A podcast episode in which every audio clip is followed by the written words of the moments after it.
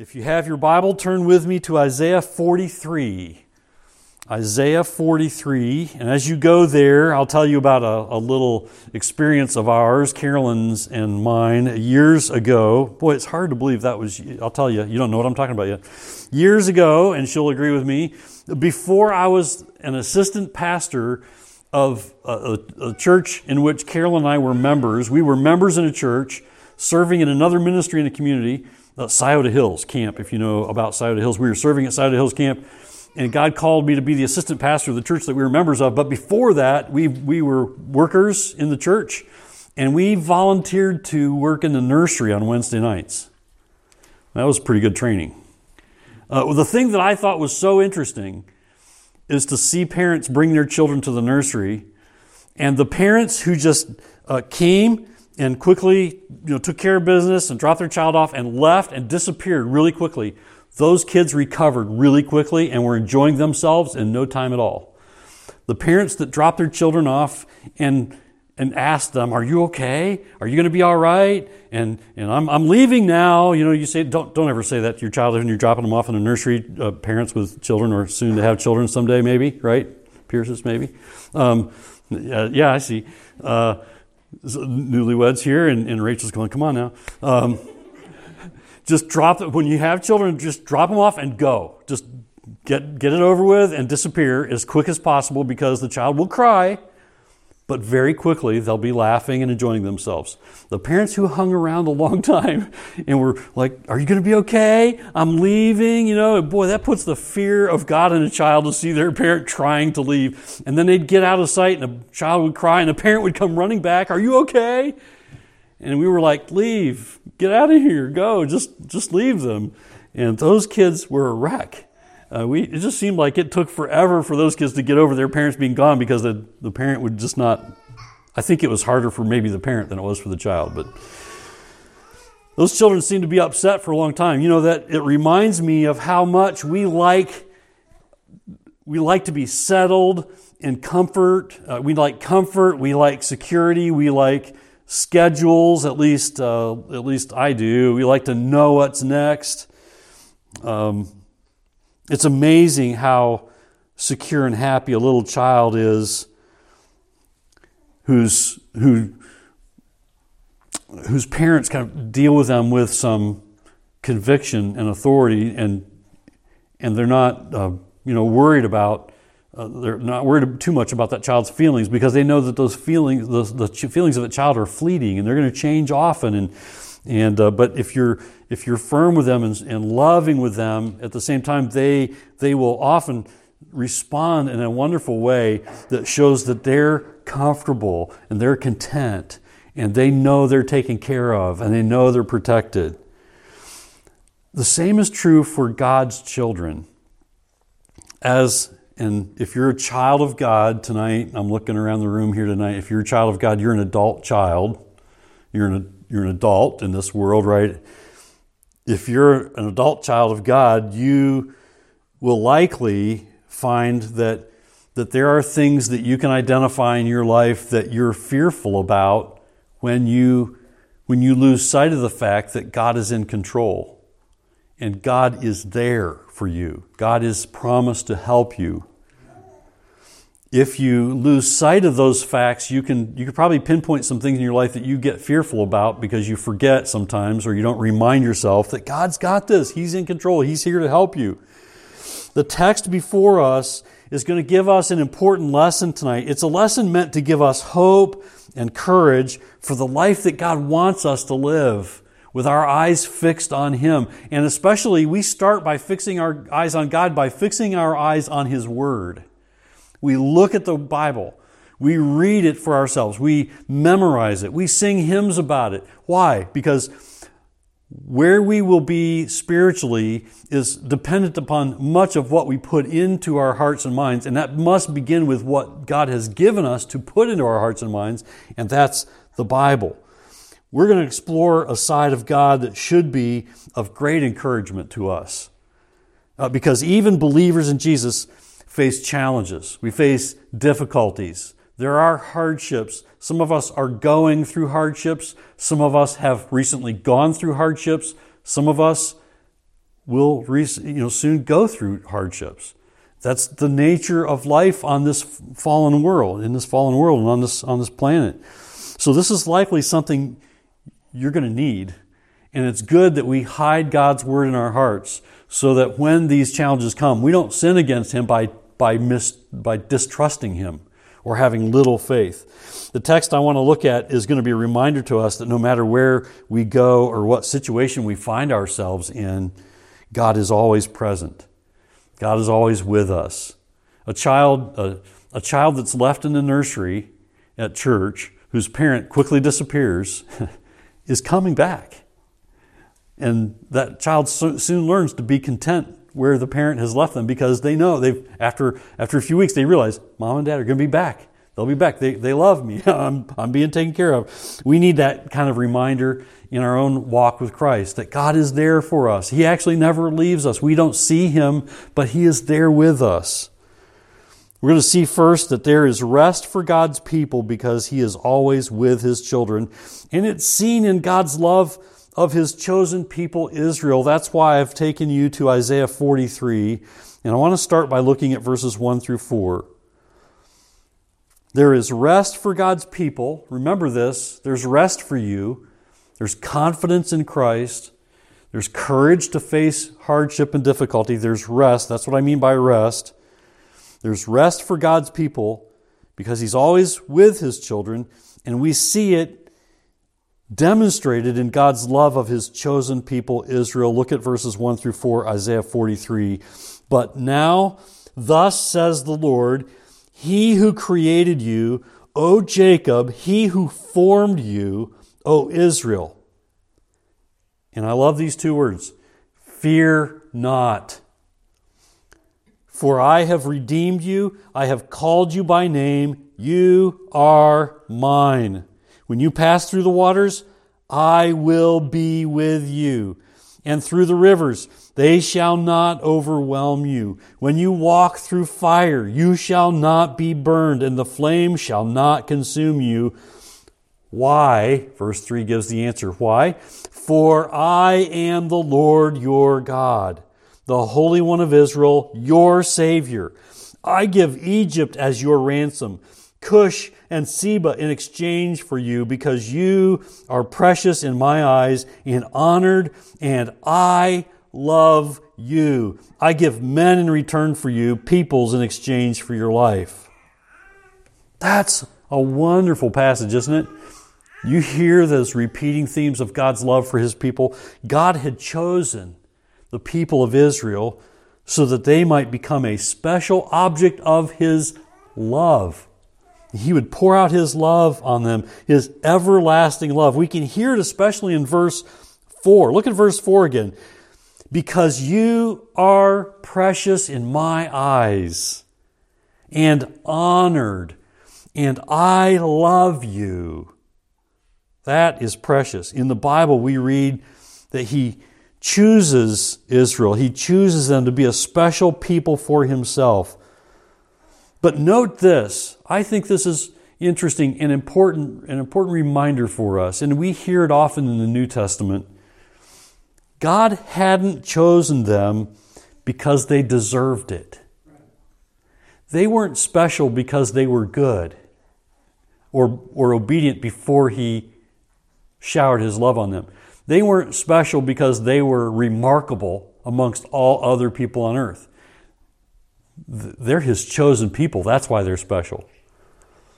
They were not perfect. And we see nothing here that indicates they actually deserved God's favor. That's a reminder we see repeated of believers in Jesus in the New Testament. We don't come to faith in Christ. God doesn't shower his love on us because we des- because we've earned it. He gives it he gives us his love because he's gracious and he's generous and he's forgiving. Nonetheless, God told them God told the Israelites that, that He first created them. Do you see that in verse 1? He created them. This is a powerful reminder to them. Who's in control? The creator of the universe is in control.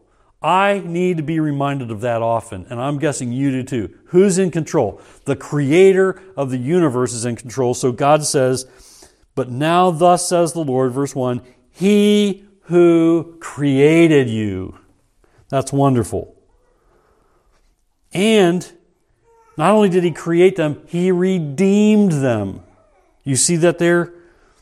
In verse 1, he redeemed them. Redeemed here translates the original language, which meant to buy out of slavery. You know who else is enslaved? Sinners before salvation. Sinners before Christ redeems them, saves them out of slavery to sin. The message God is communicating to his chosen people is that as, as their creator, as their God, no one and nothing can take them out of His hand. We need that reminder a lot. There are all kinds of things in our lives that can cause us to fear and doubt even God's goodness and grace, doubt whether God can change a really difficult situation or hardship. But we shouldn't doubt the Creator of the universe. We shouldn't doubt our Redeemer. God is in control. Nothing can take us out of his hand. Nothing could take Israel and or will take Israel out of God's hand. They are his chosen people. Note also this imagery in verse 2. There's imagery in verse 2. It's the waters, rivers, fire, and flame. Look at it again. When you pass through the waters, I will be with you and through the rivers, they shall not overwhelm you. When you walk through fire, you shall not be burned, and the flame shall not consume you. Deep waters, we often use that kind of terminology when we're going through a difficulty. We say, This is deep. This is, a, this is deep water. Um, and I think that's the kind of picture that God is giving His children. Uh, when they go through trouble, He's going to be there with them and for them. Uh, fire might make us think of hardship, even persecution. There were troubling times awaiting Israel, but God's telling them, He's preaching to them, He's encouraging them, equipping them for the hardship that they were going through and going to face. The message here from God for His people is that He will protect them, He will watch over them. And though they are going to find themselves in trouble, He will always be there to help them. Guess who else needs to hear that? We need to hear that. We need to hear that throughout, and we hear it throughout the Bible. If you read your Bible, you'll hear this. God is there to help us when we trust Him, when we seek to walk with Christ. God is there to help us. He will be there. Have you noticed how much um, you think about it, you can see it even now. If you watch any of the news, and, and I don't watch a whole lot of news, it can be discouraging to watch too much, but you hear about the world's hate for Israel. You see it in the news, especially right now. And, and again and again, it just it seems like there's a constant cycle of hate being poured out on the nation of Israel. I think part of the reason may be that some in the world are aware of the idea that God has chosen Israel and is with them in a special way. Not necessarily that they believe it, they just don't like it. And so they resist this. But it's also, I think, likely that a greater part of the reason the world hates Israel in so many ways that are obvious is that God's love for his chosen people makes Satan angry. And Satan moves in people to show his anger toward God's chosen people. Now, think about some of your own difficulties. If you're a child of God, He has promised to be with you in those situations because He has chosen you for Himself, just as He has chosen His people Israel. And guess who doesn't want you to be happy with that? Guess who doesn't want you to be happy who, who wants you to fear. Guess who wants you to doubt when troubles come your way? Guess who wants you to doubt that God is in control and that He cares for you and that He loves you and that He is going to help you in the midst of the hardship? Satan doesn't want you to believe that. But we're His children if our faith is in Christ. And we have no reason for fear. We have no reason for doubt. We have the Word of God to encourage us, to instruct us. If you're a believer in Jesus, you have the Holy Spirit who indwells you to help you believe the Word. and help you to see that this is true for you. Look at how many ways God describes himself and what he has done for his chosen people. Go back to the beginning of verse number one and let me just emphasize a few words here in this passage that we read. Look at how many ways God describes himself and what he has done for his chosen people. But now, thus says the Lord, he who created you. That's remarkable. Remember that. God created you. He's talking to Israel here, but there are many truths here that apply to us too. God created you. O Jacob, he who formed you. O Israel, fear not, for I have redeemed you. If your faith is in Christ, you've been redeemed. I have called you by name. That's precious. Think about that. God has called you by name if you're a believer in Jesus. He drew you to Himself. He opened your eyes to give you faith to believe in Jesus. And then here, here we see in verse 1 You are mine. Verse 2 When you pass through the waters, I will be with you. Who is this? This is the creator of the universe. This is God Almighty. I will be with you.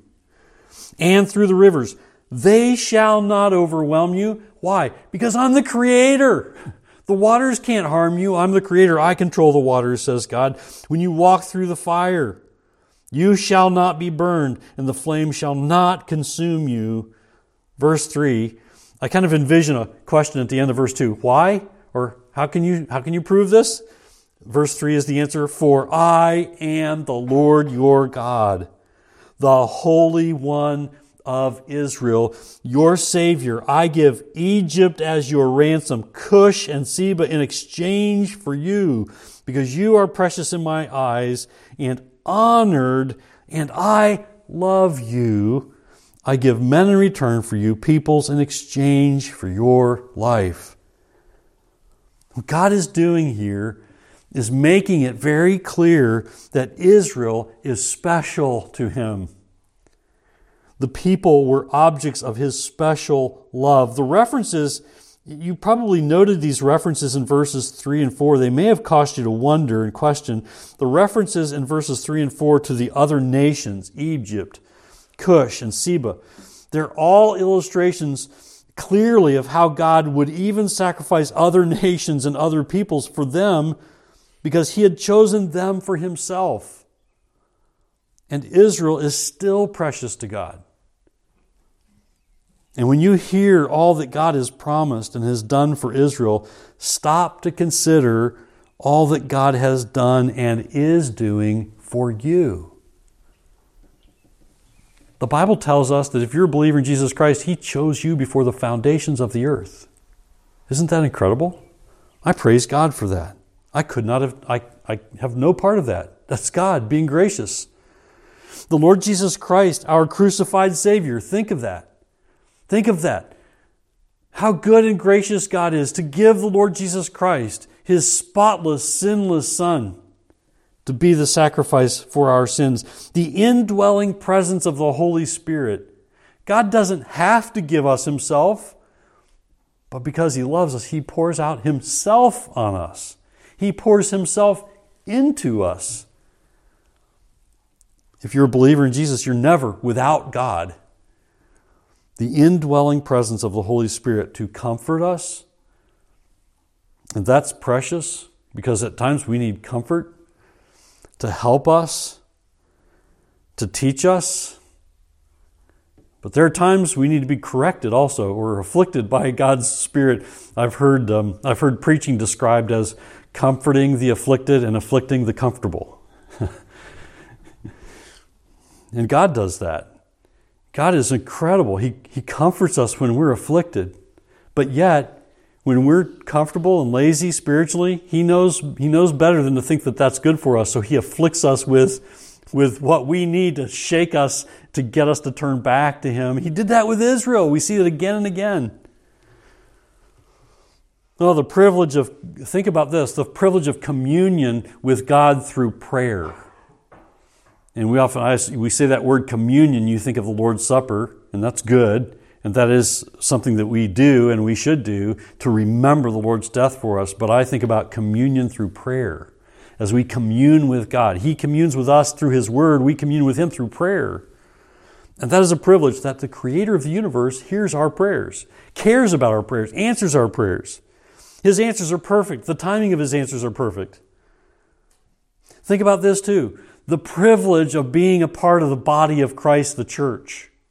He doesn't save us, save us and then just leave us alone in this world to fend for ourselves. He puts us, he says, become a part of the church. Be a part of the church, the body of Christ in this world at work. Serve with your brothers and sisters in Christ. That's a privilege. The privilege of serving Him and being messengers of the Lord in this world is a high honor. When I think of God's promise to be with us throughout our lives as we live for Him, I keep coming back to a passage that's familiar to you, probably to Hebrews 13, verses 5 and 6, when it reminds us keep your life free from the love of money and be content with what you have, for He has said, I will never leave you nor forsake you. You get that? For he has said. And the New Testament echoes this because it's true. I will never leave you nor forsake you. So we can confidently say, The Lord is my helper. I will not fear. What can man do to me? The implication here is what can man do, measly man, compared to the creator of the universe? And the answer is clear. Nothing can thwart the hand of God. Nothing can stop God from helping you. God loves those who are his children now, and we also have a very special place in his heart now, and he promises to act according to his unlimited power to help us now. Sometimes I think we forget about the fact that God is here to help us now. It's not all about eternity because we, here we are here and now. We, and you heard me say this morning, you need to be heavenly minded. You need to think about the eternal so that you live properly here and now. But remember that here and now, God is with you now. He's in you now. He gives you His word for now to help you now. God loves those who are His children now, and that is wonderful. So there is rest for God's people because He is always with His children. There is also rest for God's people as seen in this fact that God's, it's God's promise to restore His people, Israel. Move to verses 5 through 7. Isaiah 43. Look at verses 5 through 7. Verse 5. Again, we hear this Fear not. Do you know why God often repeats that little phrase, fear not? Because we often forget and we're fearful. Verse 5 Fear not, for I am with you. I will bring your offspring from the east, and from the west I will gather you. I will say to the north, Give up, and to the south, Do not withhold. Bring my sons from afar, and my daughters from the end of the earth. Everyone who is called by my name, whom I created for my glory, whom I formed and made. Do you want to know why you're here on earth? Verse 7, just a little side note here, whom I created for my glory. Again, this is a high honor to live life for God's glory. That's not a throwaway phrase for Christians. That's not something of little account for believers in Jesus. To live for God's glory is a high calling. Everyone who is called by my name, whom I created for my glory, whom I formed and made. Here's the message from God God gives rest to his people by showing them that he would never leave them, and he gives them this promise of restoration. This is a promise from God to the people of Israel of restoration. It's because of God's gracious love for his chosen people that he's willing to restore them. His gracious love makes him willing because so many times they were rebellious against God. And maybe you can look at your own life and think about times of rebellion when you knew you were not doing the thing that pleased God, but you did it anyway. That's rebellion. And it's because of God's gracious love for His chosen people that He's willing to restore them. You realize that God is quick to restore you when you've turned from Him and been disobedient and you, and you realize it, and, and through the conviction of the Holy Spirit, you repent, turn back, and you thank God for the forgiveness He's already given you in Christ, God quickly restores you. He's all about bringing you back to walk with Him in fellowship. It's because of God's gracious love for His chosen people. We see it here illustrated in His people, His chosen people, Israel, that He's willing to restore them. And on two occasions, the Assyrians and then the Babylonians, they'd captured them and taken them away from their homeland. And, and now God told them that He would bring them back home. He's calling them back, He's bringing them back, and He's going to give them a chance to settle down in their own land. And this is a wonderful illustration for us of what God does with his children. Even though we sin, he longs to restore us. He longs to give us a home again, a place of fellowship with him again, a place of joy and peace and contentment. God does this for those whom He has chosen when He brings us to repentance so that we turn to Him and claim uh, Him as our Lord and Savior and our God God is gracious to do that initial work in drawing us to Himself and opening our blind eyes and softening our hard heart and enlivening us from the pit of death because we're dead people in our sins, according to God's Word. God gives us this opportunity to repent and believe. And God also gives us the promise of His eternal presence with us. And like Israel, we are created to bring glory to God. We noted that. so important that we never forget that. I have emphasized that this morning. I emphasize it often, and I think we'll, we'll do well to keep emphasizing this that why are we here? We're here to glorify God, to make much of Him, to point people to the Lord Jesus Christ. 1 Corinthians 10:31 is a favorite passage that reminds us of this. So whether you eat or drink or whatever you do, do all to the glory of God. And did you hear the message in verse 5?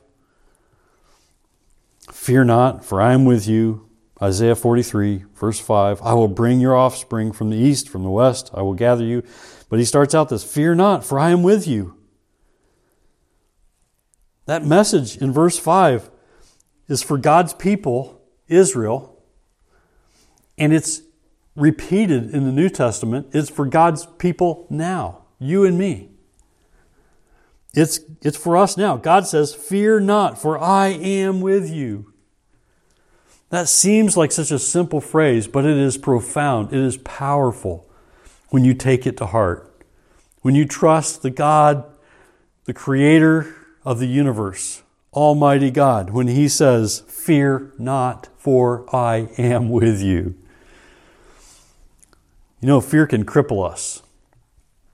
Fear that's not submitted to God's truth and power and reign can cripple us. It can cripple us physically, emotionally, spiritually. So I say, when we catch ourselves being tempted to fear, these verses 5 through 7 here are powerful reminders. And you might do well to mark these down so that you can return to them to thank God for these truths, to preach these truths to yourself once again so that you don't fear over the things that God desires to take for you and help you with so that you don't need to fear them. We can even go back to Isaiah 41. We heard this a couple of weeks ago. Isaiah 41 and verse 10. Fear not, for I am with you. Be not dismayed, for I am your God. I will strengthen you. I will help you. I will uphold you with my righteous right hand. Do you get that message? You hear that? And you know, if you know the New Testament, you'll, you read the New Testament, you'll hear this again and again also. God does not want us to fear. He wants us to be done with fear. And when we're tempted to fear, let's remember how God shows himself in the Bible to be like no other, and I'll say small g God, because there is no other God. But God is unlike any other God in this world. Anything anyone, anyone gives themselves to is a small g, lowercase g God. Our God, capital G, God, the one true God, the God of the universe, is the one to be reckoned with and the one to be trusted. We got to fear Him so that we don't need to fear anything else. And we can see it clearly when we keep reading. Move down to verse 8 and following. Follow along with me through verse 13, beginning at verse 8. Bring out the people who are blind, yet have eyes, who are deaf, yet have ears. All the nations gather together and the peoples assemble. Who among them can declare this and show us the former things? Let them bring their witnesses to prove them right. Let them hear and say, It is true. You are my witnesses, declares the Lord, and my servant whom I have chosen that you may know and believe me and understand that I am He. Before me, no God lowercase g, little g, God. Before me no God was formed, nor shall there be any after me. I, I am the Lord, and besides me there is no Savior. I declare and saved and proclaimed when there was no strange God among you, and you are my witnesses, declares the Lord, and I am God. And then verse 13, also henceforth I am he. There is none who can deliver from my hand. I work, and who can turn it back? The answer no one and nothing. That's our God. And so there is rest for God's people. You want to be at peace? Do you want to have the joy of the Lord as your strength? Do you want to be at rest even though you're laboring in this world in which we live? There is rest for God's people who keep their eyes fixed on Christ. There is rest for God's people because God is always with His children. If you're a child of God, if you've trusted in Jesus Christ, God never leaves you. There is rest for God's people as seen in His promise to restore His people Israel. And for believers in Jesus, these promises hold true for us today. We can hear it in passages like Acts chapter 4 and verse 12. And there is salvation in no one else, for there is no other name under heaven given among men by which we must be saved. What's the name? The name is Jesus. The name is Jesus. Let's thank God the Father for God the Son. Let's thank God the Father for the Lord Jesus Christ. And let's thank Him for the rest that is ours in Him when we keep looking to Him, keep trusting Him, keep taking even little baby steps of faith and obedience that glorify God as we live our lives for Him and point to the Savior. And, and God comes alongside of us and strengthens us. We open the Word and He gives us wisdom to live by. We humble ourselves before Him in prayer and we ask for His will to be done. And He answers our prayers in His perfect timing with His perfect resources. And we can rest and we can thank God for that.